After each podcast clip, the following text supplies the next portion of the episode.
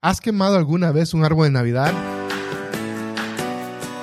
Hola, soy Howard, bienvenido a mi podcast donde conversaremos cómo alcanzar la mejor versión de nosotros mismos a través de una relación con Dios. No sé si en tu país hacen esto, pero en Panamá, después de todas las fiestas de fin de año, creo que la segunda semana de enero, después del Día de Reyes, empiezan las quemadas de arbolitos. Y al menos eso es lo que pasaba cuando yo vivía en Panamá hace muchos años. De niño recuerdo que en la barriada donde viven mis padres, los jóvenes grandes organizaban una fogata donde ellos pasaban en casa en casa preguntando a cada familia si tienen un arbolito de Navidad ah, que quieren deshacerse. So, agarraban esos árboles naturales, los recolectaban todos y luego, después de que estaban todos recolectados, decían, este es el día que hace la fogata. Y en el parque, habían dos parques en el barrio y a veces lo hacían en el parque de atrás y iban y ponían todos los árboles ahí. Y empezaba la fogata, empezaban a quemar, a quemar los árboles y, se hacía una gran fogata. Ah, recuerdo que, que el fuego era tan intenso de que a varios metros todavía sentías el calor del fuego y era, era simplemente impresionante. Recuerdo que las salchichas en palitos, los malvadiscos, el pan, por supuesto las sodas estaban listas para la gran fogata y todas las pasamos una noche muy increíble simplemente eh, eh, viendo la fogata. Era impresionante ver esto. Y es algo que, que esta fogata también oficialmente representaba la culminación de las fiestas de fin de año y luego todo volvía a la normalidad. Si todo volvía a la normalidad, verás que en la época navideña la gente eh, es más amable, la gente empieza a ayudar a otros, empieza a hacer donaciones, empieza a compartir con personas pero siempre llega ese día que se toca quemar los arbolitos y todo eso acaba. La gente vuelve a la normalidad y nos enfocamos otra vez en nosotros mismos.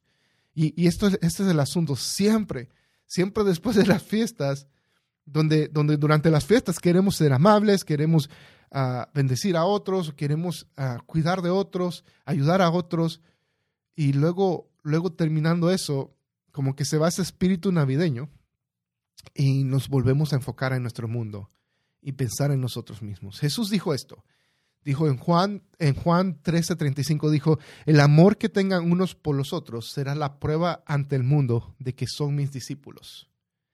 Y lo que te propongo hoy como seguidor de Jesús es que la gente conozca el amor de Dios, no solamente un mes al año, sino que todo el año, a través de nosotros que todo el año podamos ayudar, que todo el año podamos bendecir, que todo el año podamos ah, dar donaciones a, fundaciones o a gente que necesita, que todo el año podamos marcar la diferencia en la manera en cómo nos amamos unos a otros, que podamos compartir con otros que, Jesús vive en nosotros, que, que Jesús es nuestra realidad, que es una realidad en nuestras vidas, y que le demostremos al mundo que somos sus discípulos, la forma en cómo nos amamos.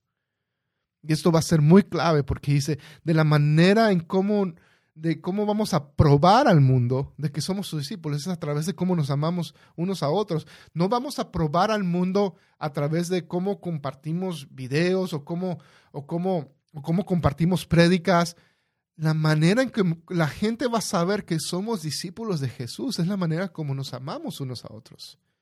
Y algo debe cambiar internamente en mí primero, en cada uno de nosotros, primero, en cómo nos amamos unos a otros eh, dentro de nuestra comunidad de fe, para que el mundo sepa de que Jesús es real y vive en nosotros. So te propongo esto, de que no solamente durante esta época, hoy 26 de diciembre, eh, ya la Navidad fue ayer, pero te propongo esto de que, de que no solamente durante este mes, sino que durante lo que queda de este año y el nuevo año, podamos amarnos unos a otros y probar al mundo de que Jesús vive en nosotros. Y la prueba va a ser en cómo nos amamos unos a otros. So, pruébale al mundo de que Jesús vive en ti en la manera como amas unos a los otros. Sí, va a ser incómodo, porque amar significa poner a otros primeros antes que yo. Amar significa ser paciente, amar significa soportarlo todo, amar significa muchas cosas. Lee Corintios 13 y va a ser un reto para cada uno de nosotros. Pero lo que te propongo es que probémosles al mundo, probémosles a nuestra comunidad de que Jesús es real en nuestras vidas. Gracias por escucharme, que tengas un feliz año. No olvides que en enero empieza oficialmente el podcast.